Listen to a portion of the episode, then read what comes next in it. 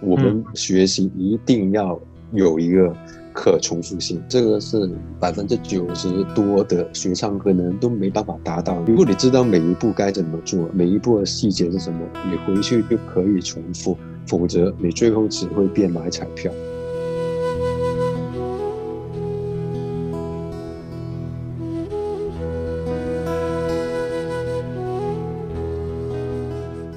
这个过程真正锻炼，嗯，一定要慢，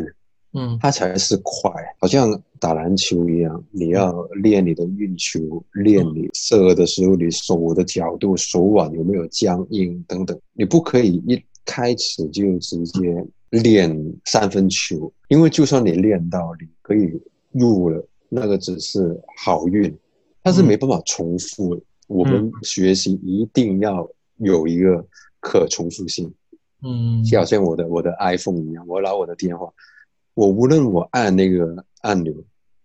嗯，多少遍，一万遍，它都是出来同样的结果。我们唱歌学习就是需要这个，不可以是我今天跟你练习，你可以做到一遍两遍没用，你回去又打回原形。我们必须要有一个可重复性，那个可重复性就是来自你的学习的过程，嗯，那个细节步骤有没有分好。如果你知道每一步该怎么做，每一步的细节是什么，你回去就可以重复，否则你最后只会变买彩票。所以如果你想拥有一个声音稳定性，就是不要说百分百，至少百分之八十可以这样，可以是顺的话，你就要注意现在学习的细节，因为这个是百分之九十多的学唱歌的人都没办法达到，就是